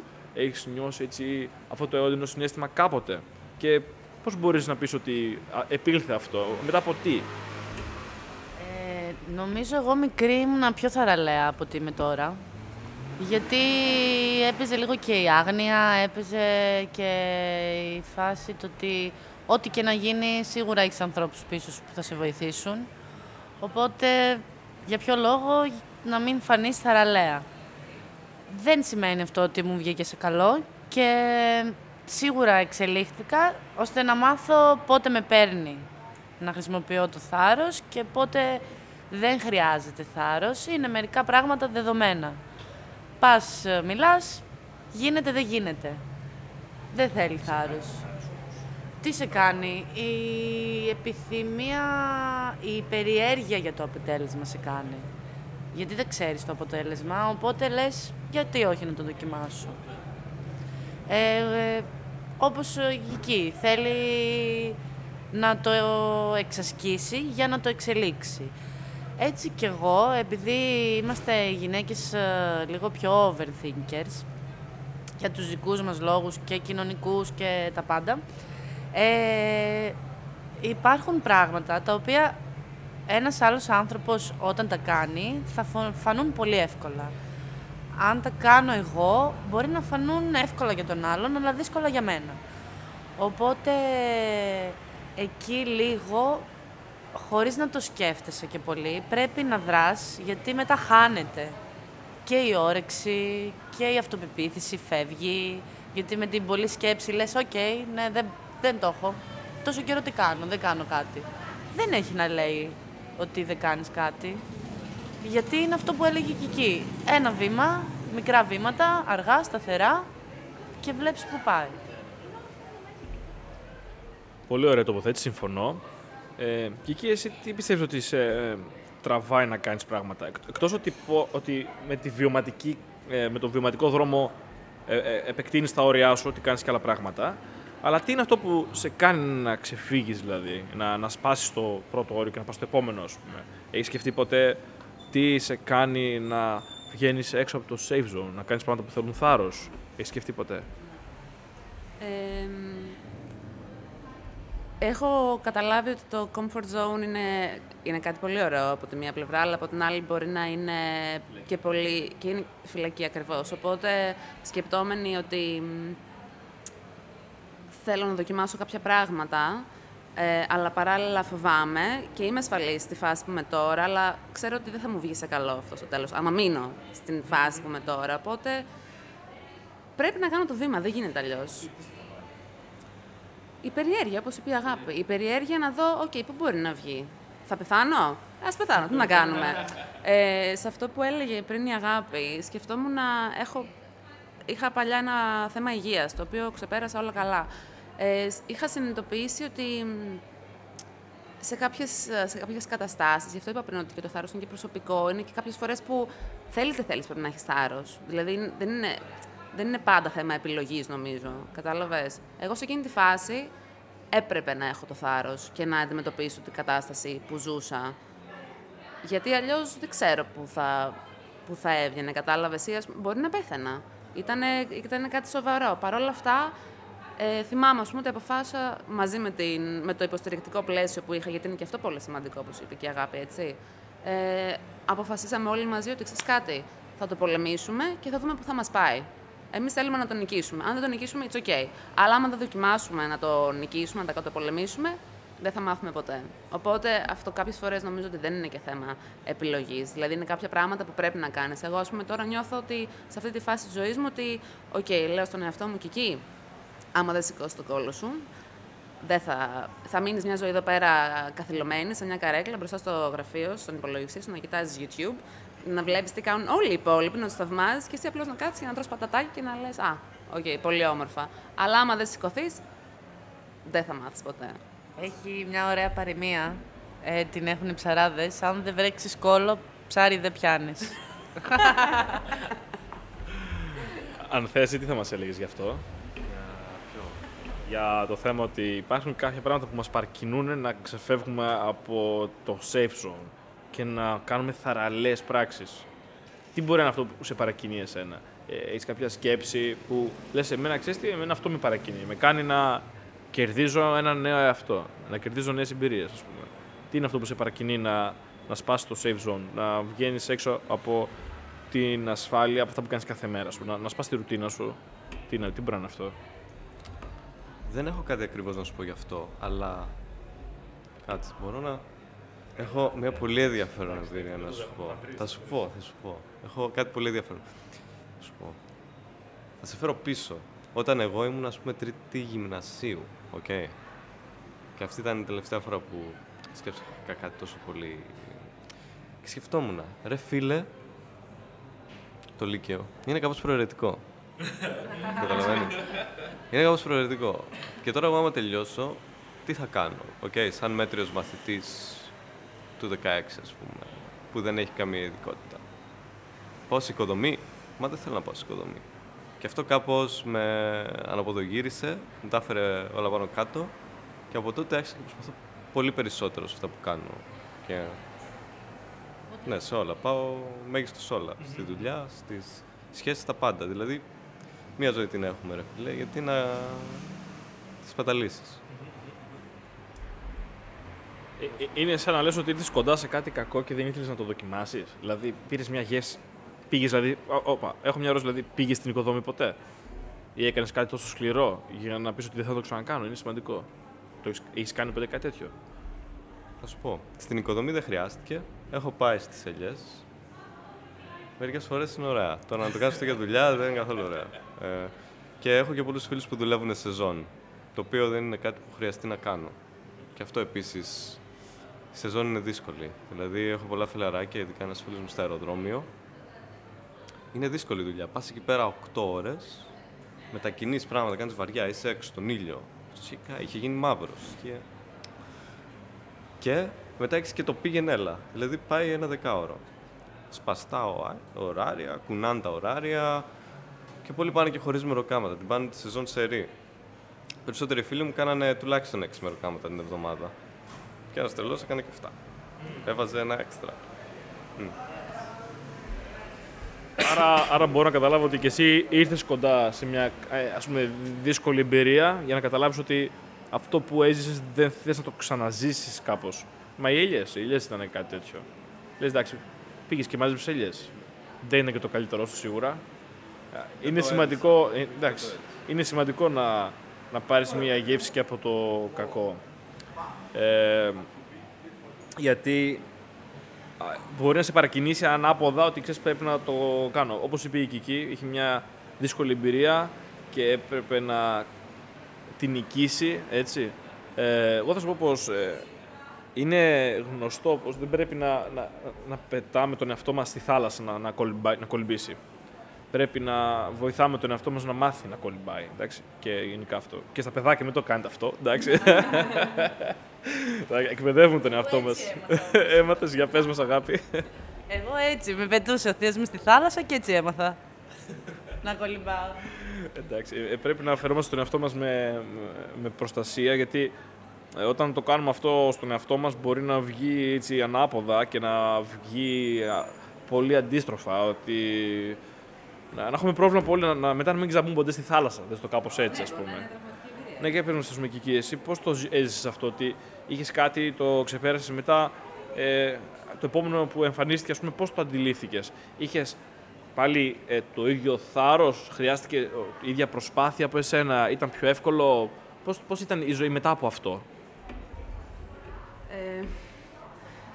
Λοιπόν, κοίτα, σε εκείνη τη φάση που ήμουν, που είχα διαγνωστεί τέλος πάντων, ήμουν, ήμουν και 19 χρόνων, έτσι. Λίγο πριν κλείσω τα 19. Τώρα είμαι 32, έχουν περάσει αρκετά χρόνια. Ε, ξέρω, αυτό που ξέρω σίγουρα ότι είναι ότι άμα γινόταν διάγνωση που έγινε τότε, άμα την γινόταν τώρα, θα ήταν πολύ διαφορετικά τα πράγματα. Γιατί είχα την άγνοια του κινδύνου σε εκείνη τη φάση, αλλά παράλληλα είχα και το θάρρος να πω ότι ξέρεις κάτι. Ό,τι είναι. Θα το ζήσω. Γιατί και αυτό είναι μια εμπειρία. Πλέον μου έχει μείνει έτσι στο μυαλό. Ε, αυτό που παρατήρησα μετά από χρόνια είναι ότι ο πόνος περνάει, ξεχνιέται, ξεχνιέται ξεχνάς τον πόνο που ζεις σε εκείνες ε, τις φάσεις. Και δυστυχώς ή ευτυχώς, ενώ θα έλεγα ότι είχα φτάσει σε ένα, σε ένα επίπεδο στο μυαλό μου να... Δηλαδή, απειλήθηκε η ζωή μου, έτσι. Την είδα αλλιώ. Δεν με... Δηλαδή, τα μικρά πράγματα δεν με ενδιαφέραν πια. Δεν, μου, δεν με άγγιζαν καν. Αλλά όσο περνούσε ο καιρός. Και έφυγα από τα νοσοκομεία, δεν χρειαζόταν να πηγαίνω τόσο συχνά πια. Και μπήκα σε μια ρουτίνα, σε μια καθημερινότητα όπως οι περισσότεροι συνομιλικοί μου. Και άρχισα να ξεχνάω το πόνο.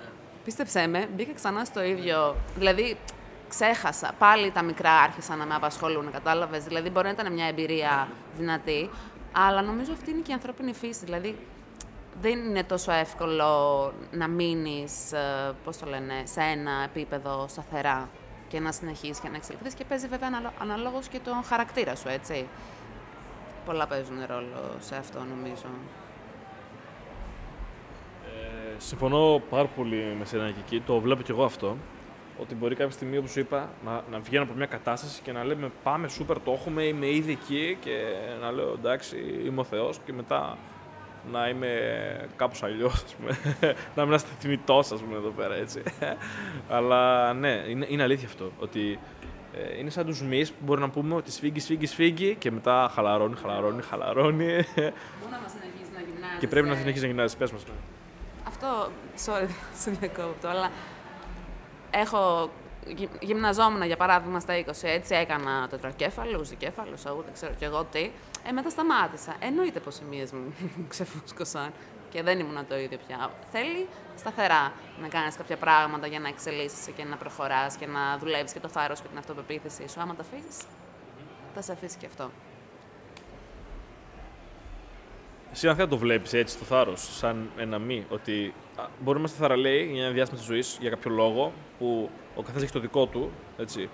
Είπαμε ότι ένα ασφαλές περιβάλλον από πίσω να σε προστατέψει, η περιέργεια να μάθεις κάτι καινούριο μπορεί να σε κάνει να έχεις θάρρος. Εγώ θα σου πω ότι με κάνει και πολύ θάρρος να έχω όταν βλέπω και ε, ε, επειδή έχω ζήσει κάποια πράγματα, όπως λες και το ανέφερες, Ανθέα, και είναι σημαντικό ότι μέχρι ένα σημείο πρέπει να βλέπεις πράγματα και πάνω και πρέπει να τα κερδίζεις εσύ, ας πούμε. Ε, είδα τι μου αρέσει, ξέρω τι είναι αυτό και διεκδικώ μια καλύτερη ζωή από τον ίδιο μου τον εαυτό. Δηλαδή, προσπαθώ να μην αφήνω τον εαυτό μου να με κρατάει πίσω. Αυτό ε, με κάνει να ξεπερνάω, να, να έχω θάρρος. Προσπαθώ δηλαδή, αυτό χρησιμοποιώ. Ή καμιά φορά σκέφτομαι ότι είμαι ήδη εκεί πέρα, απλά μερικά βήματα είναι μόνο μέχρι να είμαι εκεί. Ενώ μπορεί να είναι παραπάνω έτσι, εντάξει. Αλλά λέω τώρα, ε, μόνο αυτό είναι, ε, μόνο αυτό και έτσι το κάνω σε κομμάτια. Ε, εσύ έχεις ποτέ αυτό ότι μπορεί να προσπαθήσεις πολύ, γιατί είπες ότι προσπαθώ πολύ, λες συνεχόμενα. Μα κάνω, συνεχίζει δύο πολύ. Απλά δεν ξέρω, το έχεις σκεφτεί ποτέ ότι μετά μπορεί να χαλαρώσεις πολύ, ας πούμε, ή έχεις ζήσει ποτέ τις διαφορές. Να είναι full δυνατά και μετά full χαλαρά. Για πες μας. Ναι, σίγουρα. Ε,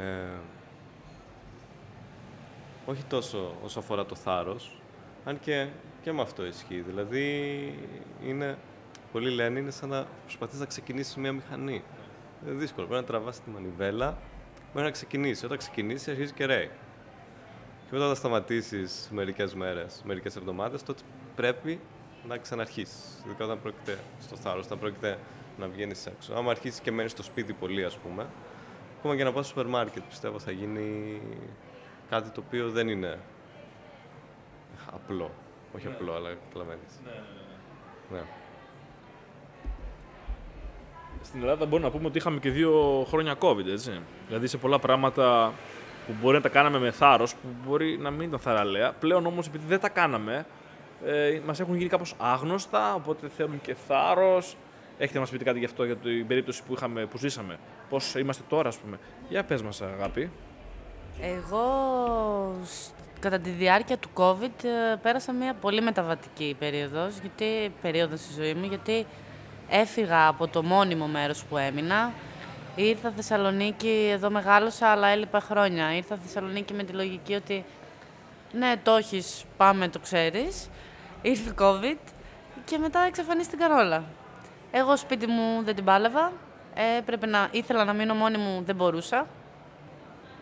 Ε, το έφεραν οι καταστάσεις, ε, με βοήθησαν, ε, βρήκα συγκάτοικο, με βοήθησε στο να ε, κοιτάξω την εξέλιξή μου, να συγκεντρωθώ στον εαυτό μου. Περνούσαμε πολύ ωραία. Ε, είμαι πολύ τυχερή μέσω COVID που γνώρισα τους ανθρώπους που γνώρισα. Ε, κάναμε μαζόξεις τρελές και ακόμα τις κάνουμε, ναι. Έτσι ακριβώς. Θέλει θάρρος να κάνεις μια μάζοξη.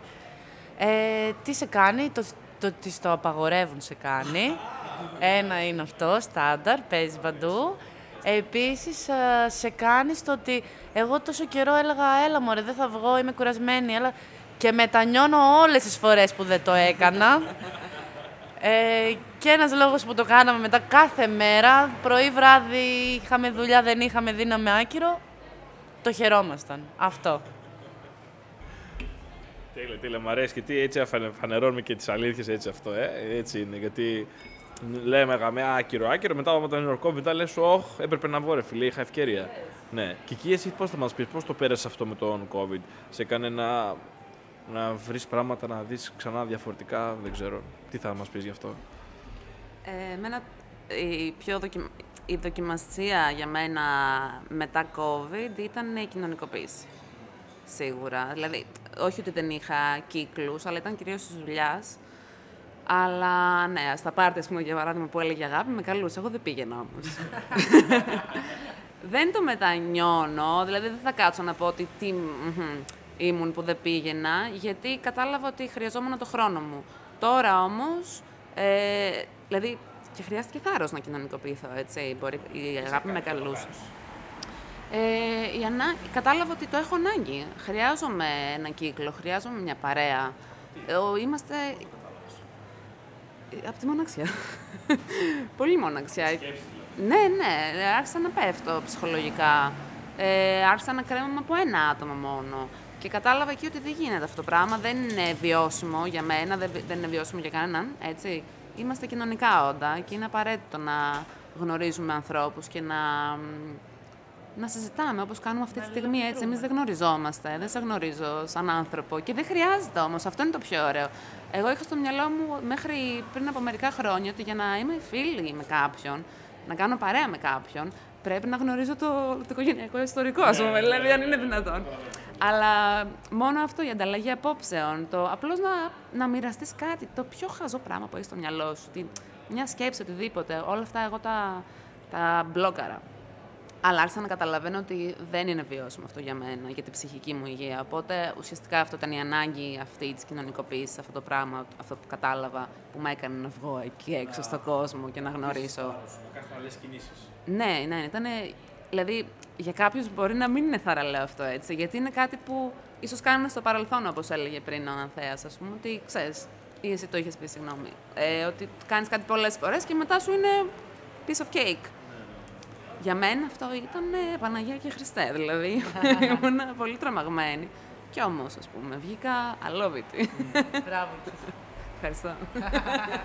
ναι, είναι αυτό. Ε, ε, ε, είχες μια γεύση του κακού πάλι. Δηλαδή, πέρασες κάτι κακό για να κάνεις ταραλέες κινήσεις. Ε, υπάρχει αυτό, εγώ το βλέπω, αλλά προσπαθώ και να λειτουργώ με το καλό όσο μπορώ εγώ για εμένα. Δηλαδή, να παρακινούμε από καλά πράγματα, αν και ξέρω πως παρακινούμε και από κακά. Σε, κάποιες, σε κάποια παιδεία παρακινούμε από καλά πράγματα. Λέω θα το κάνω αυτό γιατί είναι καλό για μένα, αλλά υπάρχουν και περιπτώσεις που δεν το κάνω μέχρι να πονέσω και μετά να κάνω αυτό που είναι να κάνω. Υπάρχουν και τα δύο, σαν ε, κινητήριος δύναμη για εμένα πιστεύω και για όλους μας. Υπάρχουν δηλαδή μέχρι να πονέσεις ή μπορεί να κάνεις κάτι για να περάσεις καλά. Η διαφορά, δηλαδή ότι θα κάνω ας πούμε, δίαιτα για να μην βάλω κιλά, θα πει κάποιος. Άλλος μπορεί να πει: Εγώ θα κάνω δίαιτα για να γίνω δρομέας, π.χ. Να, να είναι σούπερ καλά. Η διαφορά, ας πούμε έτσι. Ε, Ανθέα, εσύ πώς το βλέπεις αυτό; Ο COVID δηλαδή πώς ήταν για εσένα; Έχω διάφορα να σου πω τώρα. Έχω κάποιες παρατηρήσεις που έκανα. Που ήταν πολύ ενδιαφέρον. Δηλαδή, αυτό που είπε, η αγάπη για τους συγκατοίκους. Έχω γνωρίσει και μια άλλη κοπελιά, η οποία ήθελε να μετακομίσει. Βασικά, όταν την γνώρισα, είχε μετακομίσει. Αλλά ήθελε να μετακομίσει για να έχει ένα συγκάτοικο και να κάνει παρέα. Σου φαίνεται αυτό, δηλαδή, δεν είναι λίγο τρελό; Ναι. Αλλά αυτή δεν είχε το σπίτι. Αυτή ήθελε να μετακομίσει σε ένα σπίτι μου μα, που είχε κι άλλους. Ε, αυτό είναι το ένα. Δηλαδή, συμβαίνει. Συμβαίνει. Πολλοί θέλουν να το συγκάτοικο για τη συντροφιά. Λέει, τι, να είμαι σπίτι μόνος μου; Για να το κάνω αυτό. Εσύ πόσο σωστό Είχα και μια άλλη, αλλά ας την περάσουμε. Ας πάμε στον COVID. Ε, το πρώτο έτος ήταν χαλαρό. Γιατί τι έγινε στο πρώτο έτος; Κατεβήκανε κάτι φιλαράκια μου που σπουδάζανε Αθήνα και Ρόδο. Χανιά. Και κάναμε παρέα. Και ερχόντουσαν στο σπίτι μου μια-δύο φορές την εβδομάδα. Πίναμε καφεδάκι, καθόμαστε στο μπαλκόνι. Που πολύ ωραία θέα στα Χανιά. Και κάπως έτσι πέρασα το πρώτο χρόνο. Και επίσης γνωρίζαμε κάποια άλλα άτομα, είχαμε κάνει μερικά παρτάκια του Λου. Κάναμε και πάρτι, είχατε θάρρος. Κάναμε μερικά. Κάναμε μερικά. Γιατί το κάνατε; Ενώ τώρα δεν το κάνετε. Αντικειμενικά. με κόλλησες. Αλλά αυτό που θα σου πω τι ήταν, ότι με τον άγχο αυτούς καθόμουν σπίτι και πιστεύω ότι αυτό είναι κάτι που με περιόρισε. Γιατί ήταν το αρκετά καλό. Το ότι α, έρχονται μια-δύο φορές την εβδομάδα. Αυτό είναι αρκετά καλό. Mm. Σου τρώει τη συντροφιά. Σου, σου, σου, σου καλύβει τη συντροφιά. Δηλαδή, όχι τρώει, αλλά κάπως ε, χορταίνεις. Χορταίνεις. Δηλαδή σε story. Ναι, χορταίνεις με το λίγο. Θα ένα σημείο λέω ρε φιλέ, τι γίνεται εδώ πέρα; είμαι, είμαι στο σπίτι για να βρούμε την άλλη μια φορά την εβδομάδα, δηλαδή χέσαμε. Τι είμαι, τι είμαι, σκύλο θα πούμε. και λέω γάμα το και πάω σε μια οργάνωση της ΚΝΕ στα Χανιά.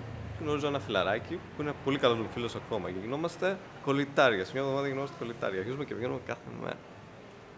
Και από τότε, ναι, μιλάμε για πέρυσι το Πάσχα, είχαμε ακόμα lockdown. Βγαίναμε και με lockdown. Δηλαδή το lockdown άρχιζε 10, εμείς γυρνούσαμε σπίτι 4. OK. Okay. Κάθε μέρα. Έχω φίλους που φάγανε πρόστιμα, ναι. Και που τα φάγανε δίπλα στο σπίτι μου. Έχω φίλο που έφαγε πρόστιμο δίπλα στο σπίτι μου, ενώ εγώ είχα COVID. Και ήμουν κλεισμένος στο σπίτι. ναι, αλλά από τότε κάθε μέρα, μια-δύο φορές τη μέρα. Έχω άτομα που μου έχουν πει ότι εγώ είμαι πολύ έντονος. Σου λέει κάτσε. Δεν ξέρω πώς σε λένε. Γνωριστήκαμε την προηγούμενη εβδομάδα. Το είναι τάλο. Τώρα. Δεν πρέπει να ξέρω ποιος είσαι, δεν πρέπει να ξέρω όλα αυτά. Και εκεί ήταν εκείνο που θέλω να πω με βάση αυτό που είπε και εκεί. Δηλαδή, εγώ έχω φτάσει σε ένα σημείο που είμαι πολύ έντονος. Πάω και γνωρίζω άτομα και πάω πολύ γρήγορα. Πάω και πέφτω με τα μούτρα. Και πολλοί άνθρωποι αυτό το θεωρούν λίγο extreme, το θεωρούν λίγο. Κάτσε ρε φίλε, δεν είστε κυβικά τους. Δηλαδή, τώρα σε γνώρισα. Είχα μια κοπέλα μου είχε πει. Αυτό έχει πολύ πλάκα. Μου λέει. Δεν ξέρω που μένεις. Όχι, ξέρεις πώς με λένε. Αυτό ήταν ένα που μου είχε πει. Ε, το άλλο ήταν. Εγώ για να με αγγίξει άντρας, θέλω να, τον, να με αγγίξει άτομο, όχι άντρας. Θέλω να τον ξέρω τουλάχιστον 6 μήνες, ας πούμε. Λέω εδώ κάτσε, τι γίνεται εδώ πέρα. Έξι μήνες. Ναι, αυτό είχε πλάκα. Ναι. Και μου. Α, έχω και μια άλλη ιστορία, δεν πειράζει. Άλλη φορά. Εντάξει. Ε, καταλαβαίνω βέβαια και το είπες και εσύ τώρα ότι ένιωσες σαν σκύλος. Δηλαδή, πήγες και εσύ έπεσες χαμηλά στο πάτωμα, σύρθηκε εκεί πέρα κοντά στο ζώο με τον άνθρωπο εκεί πέρα, ένιωσες ότι τι είμαι, ξέρω εγώ. Εντάξει, ας πούμε. Και μετά ε, πήρες φόρα για να φύγεις ξανά ψηλά. Είναι μηχανισμοί αυτοί. Είναι μηχανισμοί. Δεν είναι κακό να τους έχουμε. Απλά πρέπει να ξέρουμε ότι τους έχουμε και μπορεί να τους έχουν και άνθρωποι γύρω μας. Ε, δεν, ξέρω αν, δεν νομίζω ότι η πίεση είναι κάτι καλό που μπορούν να κάνουν στους ανθρώπους για να ξεπεράσουν πράγματα, να, να αποκτήσουν θάρρος. Δεν νομίζω ότι χρειάζεται πίεση. Νομίζω πως δεν είναι καλό. Μπορεί κάποιοι να το θέλουν, αλλά πάλι δεν είναι καλό. Ε, η άποψή μου. Άμα θες να μας βοηθήσει, αγάπη, ναι. Ε, εγώ χρειάζομαι λίγο πίεση. Και πίεση και προτροπή, να το πω. Ε, άμα με βάλεις να κάνω bungee jumping, άμα νιώσω ότι ο άλλος θα με σμπρώξει, δεν θα κάνω. Ή άμα μου πει έλα, κατέβα, δεν θα το κάνω. Άμα μου πει ε, όχι, εντάξει, θα βγάλουμε εδώ όλη τη νύχτα, κατάλαβα. Εκεί θα το κάνω. Άρρωστο, είναι άρρωστο, δεν είναι υγιές. Δεν είναι υγιές. Ε, αλλά αυτόματα επειδή υποβιβάζει τη δικιά μου αυτοπεποίθηση, αυτό που μου λέει, είναι ένας τρόπος να αποδείξω, όχι σε αυτόνα, σε μένα. Ναι, ένα πείσμα να πω ότι, οκ, το έχω. ας πούμε. Όχι, δεν είναι άρρωστο, είναι υγιές. Δηλαδή, λες ότι, όπως είπε και ο Κανθέα, εγώ δεν είμαι τόσο χαμηλά όσο με νομίζεις. Θα κάνω αυτό που. για να σου αποδείξω ότι μπορώ. Και ο Κανθέα αυτό είπε ότι δεν θα κάτσω να είμαι ικανοποιημένος με το λίγο, θα κάνω αυτό που μπορώ στον εαυτό μου, ας πούμε. Θα, θα προσπαθήσω για κάτι καλύτερο για εμένα. Για να το αποδείξεις στον εαυτό σου. Αντίστοιχα και εσύ, αγάπη, λες, δεν θα μείνω εδώ πέρα να με ας πούμε, περιγελάς, ας πούμε. Θα κάνω αυτό για να σου δείξω ότι μπορώ να το κάνω. Αυτό θέλει θάρρος. Και είναι καλό να βρίσκουμε το τι μας παρακινεί για να μπορούμε να δείχνουμε θάρρος εκεί που πρέπει. Ε, μας είπε και η Κική, θες να μας προσθέσεις κάτι σε αυτό, ας πούμε, έχεις κάτι άλλο να πεις που σου έχετε τώρα; Ε, τα, τα τελευταία χρόνια έχω καταλήξει στο γεγονός ότι στην έκφραση, φράση, whatever it is, ότι καθένας, ας πούμε, πως είναι ένα βαρέλι και κάθε βαρέλι έχει το πάτο του, okay. Δηλαδή, μπορεί να ζούμε την ίδια κατάσταση, εγώ και εσύ, αλλά εσύ σε άλλο χρόνο θα, θα κάνεις το βήμα να κάνεις κάτι, εγώ σε άλλο χρόνο. Αυτό τέλος πάντων. Ο καθένας έχει το δικό του χρόνο και το δικό του τρόπο να φτάσει να κάνει αυτό που τον τρομάζει ή οτιδήποτε. Και εννοείται μπορεί να, να γίνει μέσω ενός σπροξήματο από κάποιον. Ναι, ναι, Δηλαδή, δεν υπάρχει, δεν υπάρχει μία συνταγή για όλους, έτσι. Αυτό. Αυτός είναι και ο λόγος για τον οποίο βρισκόμαστε μια παρέα εδώ πέρα. Δεν είμαι μόνος μου, δεν είναι κάποιος μόνος του άλλου, εντάξει. Και είναι αυτό που το χαίρομαι και είναι καλό να κάνουμε. Γιατί και μοιραζόμαστε τις ιδέες μας, αλλά και ε, βλέπουμε το τι είναι αλήθεια και τι όχι. Ας πούμε. Λέμε πράγματα που συμβαίνουν στον καθένα ξεχωριστά. Βλέπουμε ότι δε- αυτά που είπατε είναι αληθινά όλα. Δεν υπάρχει κάτι από αυτά που να μην είναι. Εντάξει. Γιατί είναι δικά σας ε, αληθινά. Α- Αν εγώ τα άκουγα από κάπου, μπορεί να λέγω ότι να μην το υπολογίζω, να πω ότι μπορεί να είναι ψέματα. Αλλά όχι, είναι αληθινά αυτά που λέμε εδώ. Είναι πράγματα που τα έχουμε ζήσει. Και εγώ, ας πούμε, έχω νιώσει ότι ναι, μπορεί να θέλεις μπρόξιμο. Σίγουρα. Ότι φτάνεις κάπου που είναι. ας- Αν με παρακινούν, ας πούμε και εγώ, ε, κάτι να σε παρακινεί να ξυπνάς το πρωί. Το έχω πολύ αυτό. Ας πούμε. Μπορεί να κοιμηθώ πολλές ώρες. Αν δεν έχω κάτι να με παρακινήσει. Είναι έτσι. Ε, μπορούμε να, να, να κλείνουμε σιγά σιγά. Ε, θέλετε να πείτε κάτι, ε, αγάπη, θες να πεις κάτι, ναι, ένα τελευταίο γύρο ας πούμε, να κάνουμε και να κλείσουμε το θέμα μας. Παρακαλώ αγάπη. Θα ήθελα να συμπληρώσω ότι θέλεις θάρρος να κάνεις πολλά πράγματα. Ωραία, θέλεις θάρρος για να αποκτήσεις και θάρρος επίσης, γιατί δεν είναι τόσο απλό. Και πώς θα το κάνεις αυτό; Στο να πειραματίζεσαι και να κάνεις πράγματα που δεν έκανες ποτέ σου. Αυτό. Ναι. Εγώ έχω να πω ότι χρειάστηκε θάρρος για να έρθω εδώ σημα- σήμερα. και ευχαριστώ πάρα πολύ. Αλλά χαίρομαι πάρα πολύ που ήρθα. Γιατί ήταν, ήταν ένα βήμα που έπρεπε να κάνω, το ξέρω. Και θα χαρώ να ξαναβρεθώ εδώ πέρα, να το δηλώσω και αυτό. Και εμείς θα χαρούμε να σε δούμε. Ανθέα. Εγώ να σου κάνω μια πολύ ωραία σημείωση τώρα. Σου πω, ξέρεις, για μένα, ξέρεις πώς είναι αυτό το podcast. Για μένα αυτό το podcast είναι σαν την τσόντα που λες πώς θα γυρίσεις με το κορίτσι σου και μετά την ανεβάσεις. δηλαδή λες, οκ, ποιος θέλει να δει εμένα με το μπυρόκιλο, ας πούμε, με, το, με τη μικρή ψωλή, τις ραγάδες, τις ζαβούμα, ποιος θέλει να το δει αυτό. Απάντηση είναι κανείς, το κάνω για μένα και μετά θα ανεβάσω στο ίντερνετ. Γιατί έτσι, στα αρχίδια μου. Για μένα είναι αυτό. Και θέλω να σα αφήσω με μια ερώτηση, η οποία είναι, θα γύριζες τσόντα; Μιλάμε για το Α, Αυτά είχαμε για σήμερα, κλείνουμε. σε άλλες πλατφόρμες αυτά, εδώ μέσα στο Spotify. Εντάξει. ε, χάρηκα πολύ που ήρθατε όλοι μαζί εδώ πέρα σήμερα μαζί. Ε, ελπίζω να, το, να περάσετε καλά. Εγώ πέρασα πάρα πολύ ωραία. Μιλήσαμε για πράγματα που δεν είχαμε μιλήσει στο παρελθόν.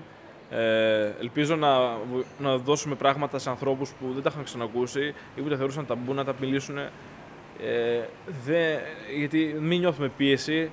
Είναι μια διαδικασία, όλοι το έχουμε ζήσει. Δηλαδή θα φτάσουμε μέχρι ένα σημείο, μετά από εκεί και πέρα θα πάμε μπροστά ίσως να πρέπει να το ζήσουμε αυτό, ίσως κιόλας. Δεν είμαι ειδικός τόσο πολύ, αλλά ξέρω ότι εντάξει, θα συμβεί αυτό στη ζωή μας. Θα, θα πέσουμε, θα, θα, θα, βάλουμε το, θα κουμπίσουμε το, τον πάτο, ας πούμε, εντάξει, και μετά θα ξεκινήσουμε για κάτι καλύτερο. Αλλά πρέπει να, να ορίσουμε και στον εαυτό μας να βάλουμε κάποια όρια μέχρι που μπορούμε να φτάσουμε, έτσι. Γιατί, για, για τον πάτο λέω, για το προς τα πάνω, πάλι μπορούμε να πάμε όπου θέλουμε, εντάξει. Και πάλι καλό είναι να δημιουργούμε τα δικά μας όρια για να πηγαίνουμε σωστά, να μην έχουμε μια κατεύθυνση, ας πούμε, να μην χανόμαστε πάλι. Ε, θέλει θάρρος, καλό είναι το θάρρος και τι μας να, να, βρούμε τι μας βοηθάει να έχουμε θάρρος. Ή το να λες θέλει θάρρος, καλό είναι, αλλά τι μας βοηθάει να έχουμε, τι σκεφτόμαστε και πάμε με κλειστά μάτια. Θα πει η οικογένειά μου, θα πει ότι έχω κάνει αυτό και είμαι περήφανος για αυτό, η περηφάνεια, η αγάπη, ότι έχω κάποιον και με αγαπάει, ότι είμαι άνθρωπος και οι άνθρωποι έχουν σημασία, ότι, ότι η ζωή είναι μικρή και τελειώνει, ναι, ότι έχω ζήσει κάτι πολύ ωραίο και θέλω να το ξαναζήσω, μια ανάμνηση, ας πούμε. Εντάξει, η, μια γεύση, λες, έφαγα ένα πολύ ωραίο φαγητό και θα μάθω να το μαγειρεύω εγώ τώρα. Θα μπω στη διαδικασία να μάθω να μαγειρεύω, ας πούμε. Ε, ότι μπορώ και διατηρώ ένα σπίτι μόνος μου και δεν χρειάζομαι να ρωτάω για πράγματα. Είναι πράγματα που μας βοηθάνε να αποκτήσουμε θάρρος και σιγά σιγά αποκτούμε μια πιο ολοκληρωμένη και ζωή. Έτσι δεν είναι; Μια ζωή που είναι όπως τη θέλουμε εμείς να είναι. Ε, χάρηκα πολύ και μέχρι την επόμενη φορά να χαιρετήσουμε τα παιδιά. Γεια σας παιδιά! Ciao. Join Ojob και follow your spirit.